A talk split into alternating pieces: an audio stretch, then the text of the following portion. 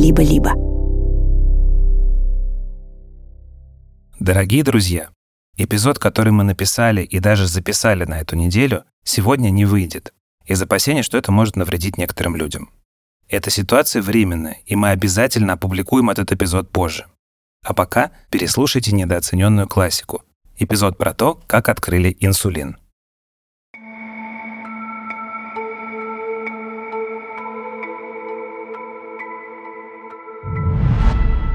Инсулин за меня выписывала и получала мама, так что я не знала ничего о проблемах с поставками. Но лет в 14, в 2008 году я поняла, что что-то не так. Это Света. Ей 27 лет, она родилась в Липецке, и уже 17 лет она живет с сахарным диабетом первого типа. Этот диагноз означает, что поджелудочная железа Светы совсем не выделяет гормон инсулин. А без инсулина многие ткани организма не могут нормально усваивать глюкозу и, соответственно, производить энергию. Люди с этой болезнью должны по несколько раз в день делать себе инъекции инсулина и проверять уровень глюкозы с помощью тест-полосок. И так всю жизнь. Света в среднем делает по 5-6 уколов в день. Я приходила в аптеку с рецептом от врача, и мне говорили, что инсулина нет, но я могу прийти за ним через неделю или две. Тогда я звонила маме, она в областной Минздрав, потому что у нее были связи, Минздрав в аптеку, где я в тот момент находилась. И через 10 минут инсулин был у меня в руках. Я не думаю, что у других людей была возможность получить инсулин вовремя, но я не знаю, как это было у других. Без инсулина у пациентов с диабетом первого типа наступает гипергликемия. Состояние, когда уровень глюкозы в крови становится критически высоким. Человека мучает слабость, жажда и очень частые мочеиспускания, с которыми моментально выводится вся выпитая жидкость. Потом он быстро теряет вес. Его организм не может добыть энергию из глюкозы, поэтому расщепляет жиры – в результате образуются токсичные соединения, которые разрушают внутренние органы и придают дыханию и поту запах ацетона. Окончается все диабетической комой и смертью. Сегодня проблемы с доступностью инсулина есть во многих странах мира. Например, в США лекарство можно купить где угодно, но без страховочных льгот оно стоит очень дорого. Некоторые пациенты каждый месяц вынуждены ездить в соседнюю Мексику и Канаду. Там цены контролирует правительство – по статистике ВОЗ, инсулин по разным причинам недополучают 30 с лишним миллионов пациентов с диабетом в мире. А всего на планете 430 миллионов людей с диабетами разных типов. Не всем из них нужен инсулин, но все равно остаются миллионы обреченных на смерть. А еще век назад обречены были практически все. Гормон инсулин открыли 100 лет назад, в 1921 году. И канадские ученые, которые это сделали, отказались от патента. Они продали его университету Торонто за символический 1 доллар. Ученые мечтали, чтобы новое жизненно необходимое лекарство было дешевым и доступным. Так в какой момент все пошло не так?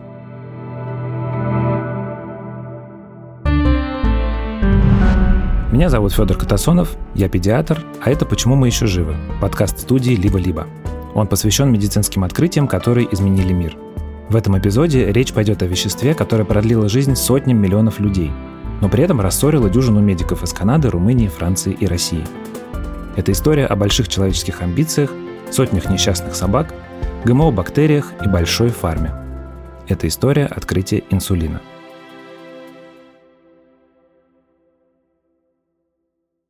В 1891 году в семье канадских фермеров родился пятый ребенок – мальчик Фредерик Бантинг.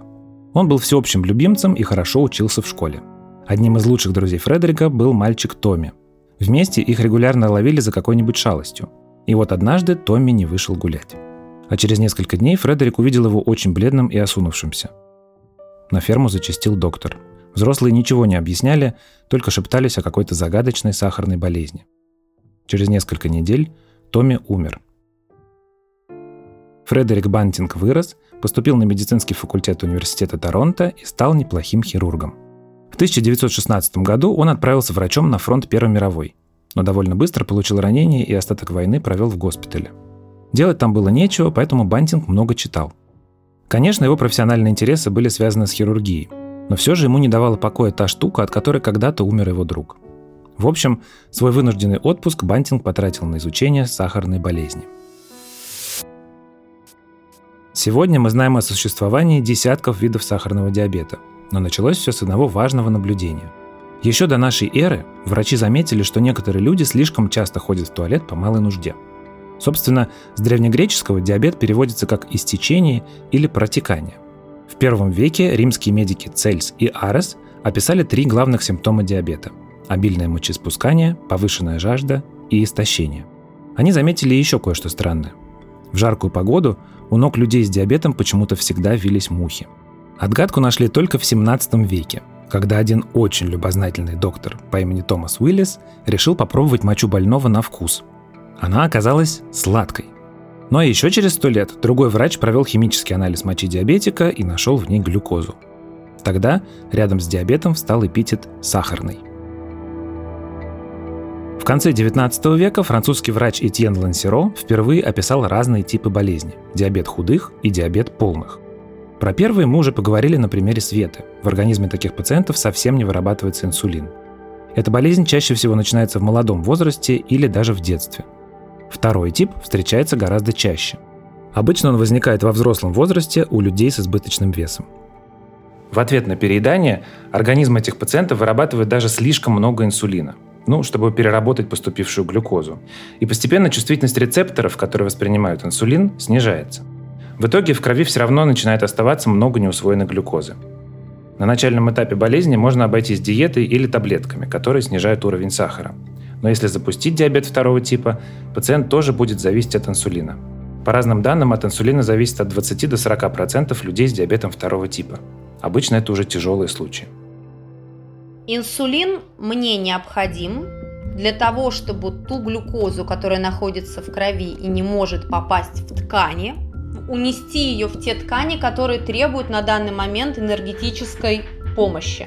Это способ утилизации глюкозы. Объясняет эндокринолог София Блох, врач Московской филатовской больницы и клиники Док-Дети. Давайте разберемся в секреции инсулина. У нас инсулин вырабатывается в организме короткими волнами. Это волны, они где-то от 10 до 20 минут. И колебания инсулина изменяются достаточно в коротком промежутке времени, давая возможность рецептору к инсулину, который позволяет нам утилизировать эту глюкозу, отдохнуть. Вот у пациента с диабетом второго типа нарушена амплитуда выработки инсулина, нарушена связь этого инсулина с приемом пищи, то есть выработки инсулина с приемом пищи, нарушен ритм секреции этого инсулина. И получается, что сразу подавляется и снижается чувствительность инсулинового рецептора.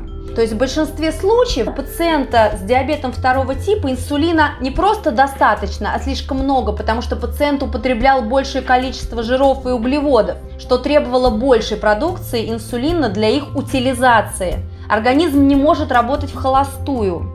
Соответственно, у организма задача держать уровень сахара крови в норме, и он будет этого добиваться любыми возможными способами. В данной ситуации постепенно повышая продукцию инсулина для нормализации уровня сахара.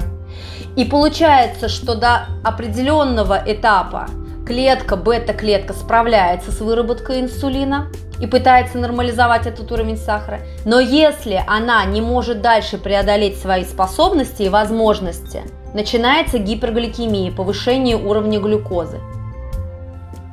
Сегодня мы знаем, что природа у диабета первого типа и диабета второго типа разная. Сахарный диабет первого типа – это аутоиммунное заболевание, то есть организм сам разрушает клетки, которые производят инсулин. Чаще всего дело в генетической предрасположенности – но бывает и так, что болезнь запускает вирусная инфекция, которая поражает клетки производителя инсулина. Сахарный диабет второго типа тоже может вызвать генетическая поломка, но, как правило, болезнь возникает из-за малоподвижного образа жизни и ожирения. Вместе первый и второй типа составляют 95% всех случаев диабета. Но есть и другие – видов диабета тьма тьмущая. Значит, мы знаем диабет первого типа, то, что мы называем инсулинозависимым диабетом, на его долю приходится порядка 10% всех диабетов. Мы знаем, что такое диабет второго типа. В нем есть множество вариантов развития, он ассоциирован с ожирением и избыточным весом. Зачастую это пациенты, которые игнорируют симптомы начала диабета второго типа в течение многих лет и уже попадают в стационар с признаками недостаточности инсулина. У нас такой латентный аутоиммунный диабет типа ЛАДА.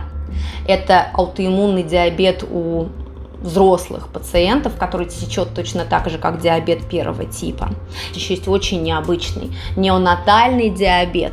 Это диабет, который возникает в первый год, обычно еще даже полугодие жизни ребенка. И у нас есть 14 типов, если я не путаюсь, моногенных форм диабета типа МОДИ. У нас есть тип 1 и 3, которые идут на пероральных сахароснижающих препаратах, и только потом, с течением возраста, они идут на инсулинотерапию. С развитием генетики у нас есть возможность однозначно устанавливать диагнозы, которые еще 20-30 лет тому назад мы не могли себе позволить установить. Иногда ты ведешь пациента год, два, три, и вдруг потом смотришь и думаешь, что вот, наверное, пора бы нам с тобой сдать молекулярно-генетическое исследование на форму или вид диабета, а вдруг я где-то что-то пропускаю. Такое вполне возможно. Это не так часто, да, то есть мы хорошо понимаем, что из всех видов диабета это там 2, 3, максимум 5%. В общем, к концу 19 века диабет был худо-бедно описан в медицинской литературе, и Бантингу было что почитать в военном госпитале. Но что вызывает болезнь, и самое главное, чем ее лечить, никто не знал. Люди с диабетом первого типа умирали через несколько месяцев после первых симптомов. Отсрочить гибель могла только жесткая диета на грани с голоданием. И вот в 1889 году два немецких ученых, Йозеф фон Меринг и Оскар Минковский, стали изучать физиологию поджелудочной железы. На том этапе развития медицины первым шагом в исследовании любого органа было удалить его. Ученые просто выбирали подопытное животное, оперировали его и ждали, что будет дальше. Мерин и Минковский свои опыты проводили на собаках – После операции очередного пса оставили на ночь в комнате с открытым окном. А утром исследователи обнаружили животное в огромной луже мочи. Вокруг летала стая мух, потому что собачья моча оказалась сладкой.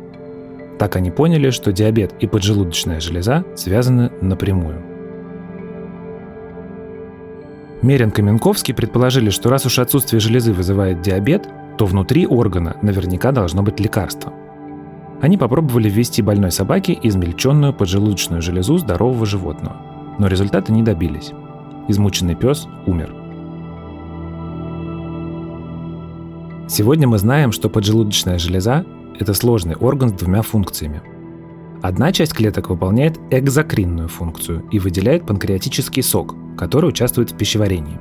А вторая – эндокринная, отвечает за выработку инсулина – Группы клеток, которые выполняют эндокринную функцию, называются островки Лангерганса, в честь немецкого гистолога, который открыл их еще в XIX веке. Собственно, слово «инсулин» происходит от латинского «инсула» – «остров». И первым, кто догадался, в какой именно части поджелудочной вырабатывается лекарство от диабета, был российский ученый Леонид Соболев. В 1901 году он тоже экспериментировал на собаках, только он не удалял им железы целиком – а перевязывал протоки, которые выводят панкреатический сок в пищеварительную систему. Железа атрофировалась, но островки были в порядке, и диабет у таких собак не наступал. Соболев догадался, почему не работали экстракты целой железы. В них искомое вещество смешивалось с пищеварительными ферментами, которые разрушали его. В живой целой железе эти вещества не пересекаются. И если убрать эти ферменты, то останется как раз то, что нужно – потенциальное лекарство от сахарной болезни – до открытия инсулина Соболеву оставался один шаг, но эксперимент он так и не закончил. Ученый умер от рассеянного склероза. Зато этот следующий шаг удалось сделать французскому врачу Эжену Глею. Он перекрыл протоки поджелудочной, выделил из островков лангерганца то, что мы потом будем называть инсулином, ввел его больной собаке, и ей стало лучше. Эврика. На этом историю открытия инсулина можно было бы закончить. Правда, Глей поступил очень странно. Он подробно описал свои эксперименты, положил их в конверт и отдал его на хранение Парижскому биологическому обществу. Это было в 1905 году, а еще через 15 лет точно такой же опыт придумал румынский медик Николая Паулеску. Глей и Паулеску. Запомните эти фамилии скажем так, некоторым заболеваниям, синдромам приписывают двойные названия, не только зарубежные, да, например, синдром Шершевского-Тернера. Тернера за рубежом все знают, а кто такой Шершевский, понятия не имеют. Это все относится к эндокринологии. Там, допустим, синдром Эценко Кушинга. Кто такой Кушинг, тоже все знают, кто же такой мистер Эценко. Вот ситуация с Соболевым, она достаточно непростая, потому что то открытие, которое Соболев для себя определил в 1900 году.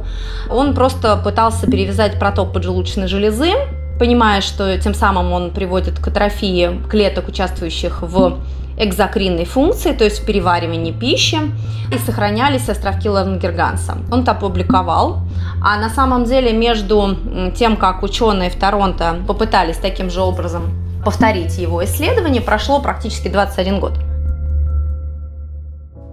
Когда Фредерик Бантинг вернулся с войны в Канаду, ему пришлось срочно придумывать, как зарабатывать на жизнь. Он попытался начать частную хирургическую практику, но дело не пошло. Тогда Бантинг стал подрабатывать преподавателем физиологии на медицинском факультете Университета Западного Онтарио. И вот однажды ему нужно было подготовить лекцию о поджелудочной железе. Он стал изучать информацию и наткнулся на статью о странном клиническом случае – там описывался пациент, у которого протоки поджелудочной железы были закупорены камнями. Железа атрофировалась, но диабет не наступал. Бантинг на тот момент ничего не знал об опытах Соболева и Глея, а по Улеску свои результаты еще не опубликовал. И тогда канадского врача посетила та же самая гениальная идея, которая уже приходила в голову его предшественникам. Он взял клочок бумаги и записал. Перевязать протоки поджелудочной железы у собак. Подождать 6-8 недель. Удалить и экстрагировать. Сегодня эта записка выставляется в канадских музеях. Но тогда Бантинг не очень понимал, что делать с этой идеей. Он был всего лишь молодым хирургом и ни разу в жизни даже не измерял пациенту уровень сахара в крови. По совету начальника он отправился к профессору Джону Маклауду из Университета Торонто.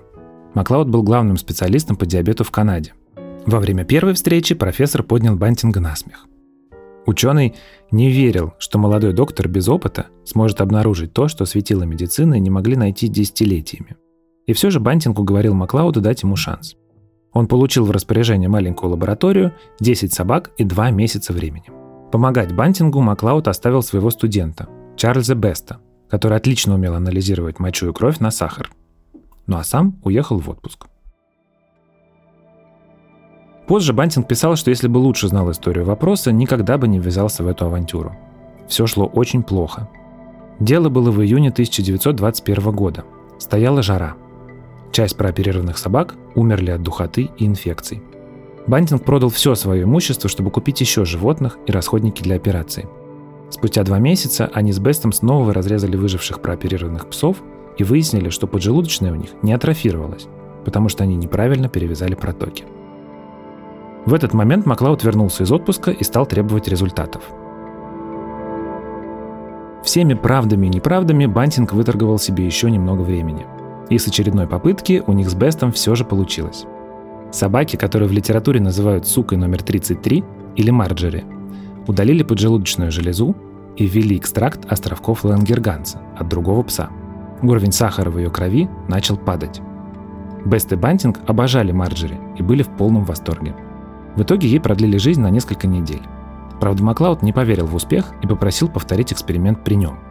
А когда убедился, что Бантинг и Бест действительно выделили инсулин, подключил к работе всех свободных подчиненных.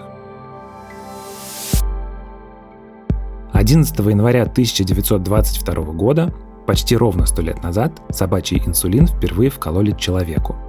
Им стал Леонард Томпсон, 14-летний мальчик с диабетом первого типа – от инъекции у него началась аллергическая реакция, и Маклауд срочно пригласил в лабораторию химика Джеймса Коллипа, чтобы тот очистил вещество. Вторая инъекция не вызвала аллергии, и Леонард вошел в историю как первый диабетик, которого спас инсулин. Он прожил до 27 лет. Казалось бы, можно праздновать победу и почивать на лаврах. Но на самом деле в рабочем коллективе исследователей все это время происходили конфликты. Бантингу постоянно казалось, что его начальник Маклауд пытается присвоить себе его заслуги. Плюс Колеб держал свою методику очистки гормонов в секрете, и Бантинг решил, что тот тоже претендует на его изобретение. Чарльз Бест в своем дневнике описывал, что между Колепом и Бантингом из-за этого даже случилась драка. В 1923 году Нобелевский комитет объявил, что хочет вручить премию по физиологии и медицине Бантингу и Маклауду – Бантинг был в ярости. Маклауд не ударил пальцем о палец, а вот Беста, который все это время помогал ему оперировать собак, комитет проигнорировал. Бантинг даже думал отказаться от денег, но его отговорили. В итоге он демонстративно отдал половину своего приза Бесту, ну а Маклауд в ответ разделил премию с Колипом. Но конфликты не закончились и на этом. Узнав о Нобелевской премии, француз Глей и румын Паулеску, помните, я просил запомнить их имена, решили оспорить первенство канадских коллег. Паулеску был одержим идеей масонского заговора и объявил, что Нобель служит мировому еврейству. Соответственно, уважать решение его комитета нельзя. Но Аглея, который положил свои открытия в конверт, быстро отговорили спорить. И сделал это физиолог Минковский, автор первого неудачного эксперимента над собакой. Минковский с укором сказал коллеге, что если бы Глей опубликовал результаты своих опытов, тысячи жизней были бы спасены гораздо раньше. Когда Маклауд, Колип, Бест и Бантинг искали и очищали инсулин, они постоянно спорили и не могли договориться почти ни о чем. Кроме одного. Они не стали патентовать свое открытие и передали патент Университету Торонто. Это было важно, потому что еще до вручения Нобелевской премии исследованиями заинтересовалась фармкомпания Eli Lilly. Вы уже слышали это название в нашем подкасте – Правда, произносил я его по-другому. Спасибо слушателям, которые нас поправили. Элай Лили озолотились, когда начали выпускать прозок и выделили из цветка под названием мадагаскарский барвинок вещество для химиотерапии. Но самым первым коммерческим успехом компании был именно инсулин. Фармацевты Элай Лили приняли разработку от Бантинга и Маклауда и научились выделять и очищать гормон в промышленных масштабах. Вскоре лекарства стали продавать по всему миру. Кстати, это был уже не собачий инсулин – Канадские ученые быстро поняли, что выделять гормон из поджелудочной железы собак дорого и неэффективно. Зато его много в эмбрионах телят и поросят. Сейчас животные препараты называют инсулином первого поколения.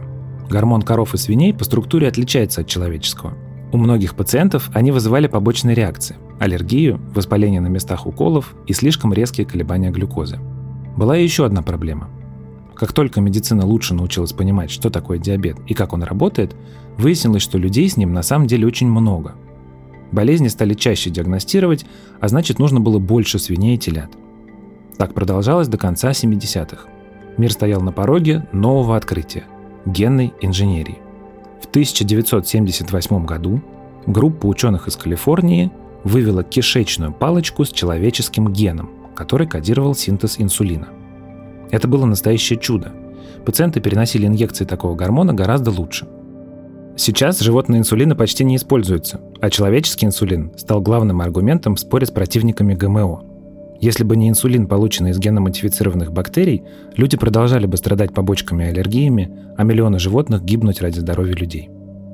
Но вообще, за последние годы жизнь с диабетом стала гораздо качественнее у пациентов, которые а, страдали диабетом до 1940 года никаких вариантов, кроме как инсулинотерапии, не было вообще середины 40-х годов были изобретены препараты сульфанил-мочевины. Я все время говорю, это тот кнут, который гонит поджелудочную железу и заставляет ее из последних сил вырабатывать инсулин, который она еще может выработать. Надо сказать объективно и откровенно, что за последние, наверное, там 60-70 лет мы не достигли таких верхов в лечении диабета первого типа, как мы достигли в диабете второго типа, потому что за последние где-то около 15 лет, прорыв в лечении диабета второго типа колоссальный. То есть сейчас у нас есть множество групп препаратов, и по факту э, мы имеем право их комбинировать между собой. У них разные совершенно точки приложения. Один это блокатор фермента, который предотвращает обратную абсорбцию глюкозы из первичной мочи. Есть агонисты глюкогон-подобного пептида, это совершенно другой класс препаратов. Он дает нам чувство насыщения, да, он в том числе а, замедляет эвакуацию желудочно-кишечного тракта, соответственно, мы быстрее это ощущение насыщения испытываем. У врачей вообще есть свои любимые комбинации. В общем, то их около 600 может быть. Разных сочетаний, разных препаратов совершенно совершенно разных дозировках. Но, к сожалению, к большому, для родителей детей с диабетом мы топчемся. Вот с того момента, как мы открыли инсулин, ну мы это человеческое общество, соответственно, с того момента, как мы открыли инсулин, всего, что мы добились на данный момент, это то, что, ну, во-первых, мы получили генно-инженерные виды инсулина. У нас есть разные формы ультракороткого, короткого, длинного, сверхдлинного. А, и это, конечно же, огромное достижение фарминдустрии, но это все равно инсулин. Мы не ушли никуда от инъекционной подкожной введения инсулина. Да, у нас появились инсулиновые помпы, Да, там первая инсулиновая помпа была изобретена в 1963-64 году, да, потом они уже были коммерческие, там с 80-х годов 20 э, века вышли первые коммерческие помпы. У нас есть беспроводные помпы, они, к сожалению, не зарегистрированы в России, но их можно купить за рубежом. Да, у нас появились э, портативные индивидуальные глюкометры, которые маленькие, они за 10 секунд показывают нам показатели, калиброванные по плазме. Да, я считаю, что огромный прорыв за последнее время – это появление непрерывного мониторинга глюкозы, персонифицированного, когда пациент может видеть тренд изменений гликемии, и родители на расстоянии могут понимать, что происходит с ребенком. Это, конечно, облегчает жизнь пациентов с диабетом первого типа в разы, но все равно все разговоры на приеме крутятся только вокруг одного, когда мы перестанем колоть инсулин. Сегодня существует десятки видов инсулина. Одни препараты действуют очень быстро и их принимают перед едой. Другие, наоборот, работают плавно и компенсируют уровень глюкозы в течение дня. Каждому пациенту выбирают подходящую схему лечения. Главная идея в том, чтобы комбинация препаратов максимально повторяла естественную работу поджелудочной железы. Но есть одна проблема. Каждое новое лекарство, каждое усовершенствование формулы защищено патентом – в итоге сегодня 95% рынка инсулина в мире контролируют три фармгиганта. Это компании Eli Lilly, Nordisk и Sanofi. И в этом проблема. Во-первых, из-за монополии новые качественные препараты инсулина стоят очень дорого. Во-вторых, компании-новичку практически невозможно ворваться на рынок производителей. Даже если кто-то решит производить препарат с истекшим патентом, ему понадобятся технологии и оборудование. Фармгиганты работали над этим десятки лет, и нагнать их будет не так-то просто – я просто взглянул на процесс с технологической точки зрения и понял, что многое достижимо. И в этом есть большая потребность у людей. Ну и решил попробовать. По сути, мы пытаемся применить модель крафтового пивоварения в производстве инсулина. То есть представьте, что вместо заводов-монополистов, которые снабжают инсулином весь мир, в каждом городе может быть несколько небольших по мощностям фабрик. И это означает, что потребители инсулина могут прямо участвовать в его производстве. Вы слышите голос Энтони Дифранко. Он дает интервью проекту Verge Science и рассказывает, как в 2015 году основал стартап в Калифорнии Open Insulin Project. Компания Энтони пытается разработать технологию производства инсулина, которая была бы доступна каждому. Сейчас мы с командой пробуем разные микроорганизмы и смотрим, какие будут лучше всего производить инсулин. Ну, то есть это такой искусственно организованный естественный отбор. И тут мы во многом зависим от удачи. Пока команда Энтони только ищет самые продуктивные ГМО-бактерии, которые смогут быстро и качественно выделять аналоги человеческого инсулина. Он не представляет, сколько времени это может занять, но полон энтузиазма. Разделяют его не все. Ну, то есть, в принципе, это возможно. В режиме очумелой ручки на коленке можно что-то произвести. Но я так скажу, это все-таки вам не омлет пожарить. Это Айри Хайриш, профессор-эндокринолог из Вашингтонского университета. Он очень сомневается, что у Энтони что-то получится, потому что у того совсем нет опыта.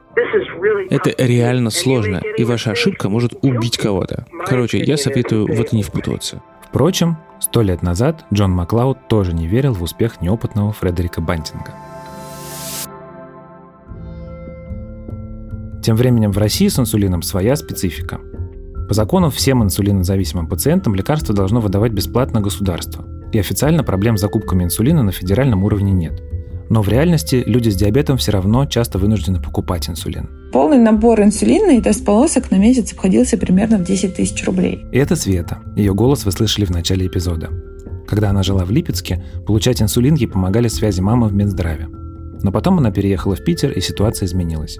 Вернее, стала такой же, как у всех – с иглами тоже была проблема. Иногда вместо маленьких мне выдавали длинные иглы, которые мне совсем не подходили. А иногда игл не было совсем. Была ситуация, когда мне звонили из аптеки, потому что я заранее записала свою очередь на инсулин. Звонили и говорили, что инсулин появился в какой-то аптеке города, и я приезжал туда и видел на улице очередь в 200 человек, состоящую в основном из стариков. Люди, естественно, были напряженные, злые, потому что они стояли в очередях больше часа или двух, и я просто часто разворачивалась и уходила, потому что моя психика просто не могла этого вынести. При этом в соседнем окошке, где не было табличке «Льготный выпуск лекарств» можно было купить какой угодно инсулин в каком угодно количестве. Перебои с инсулином в России возникают из-за системы госзакупок и распределения. Это сложная цепочка, на каждом участке которой может произойти сбой или задержка. Сначала эндокринологи из региональных поликлиник передают списки нуждающихся пациентов главврачу. Тот смотрит бумаги, одобряет или заворачивает обратно, но в итоге подписывает и отправляет в региональный Минздрав. Там на основе этих данных решают, сколько инсулина нужно купить. Дальше на сайте госзакупок объявляется тендер – его нужно успеть провести вовремя и по всем правилам, и удается это далеко не всем. В общем, в итоге страдают пациенты. Как-то раз э, льготной трясибы в Петербурге не было два месяца. Я пришла к врачу уже с просроченным рецептом и сказала, что инсулина нет, никто не знает, когда он будет, и я не знаю, что мне делать. Тогда она дала мне бумажку с номером телефона, именем Наталья и адресом и сказала, что там я сегодня получу инсулин. Я приехала по адресу в какой-то госпиталь, и женщина просто из-под белого халата достала мне две пачки инсулина и сказала, что это гуманитарная помощь Красного Креста. Я до сих пор не понимаю, что это было. В своей практике я, разумеется, часто встречаюсь с детьми с диабетом. Но дебют диабета на моих глазах случается редко. Кстати говоря, иногда первым признаком, на который родители обращают внимание, служат запоры. Но они всегда сопровождаются быстрым развитием классической триады, о которой мы сказали выше – сильной жажды, обильных мочеиспусканий и выраженной слабости. Несмотря на то, что качество жизни людей с диабетом повышается с развитием науки, дебют диабета, то есть первый признак гипергликемии, когда родители еще совершенно не осознают, что происходит, делит жизнь семьи на до и после. Это не значит, что теперь жизнь станет намного хуже. Конечно, нет. Иногда после установки хронического диагноза жизнь становится даже счастливее и осмысленнее после первоначального кризиса. Но совершенно точно, что жизнь меняется значительно, потому что диабет – это не просто необходимость периодически получать лекарства, это образ жизни. И надо сказать большое спасибо первооткрывателям инсулина, ведь до их работы диабет был исключительно одним из образов смерти.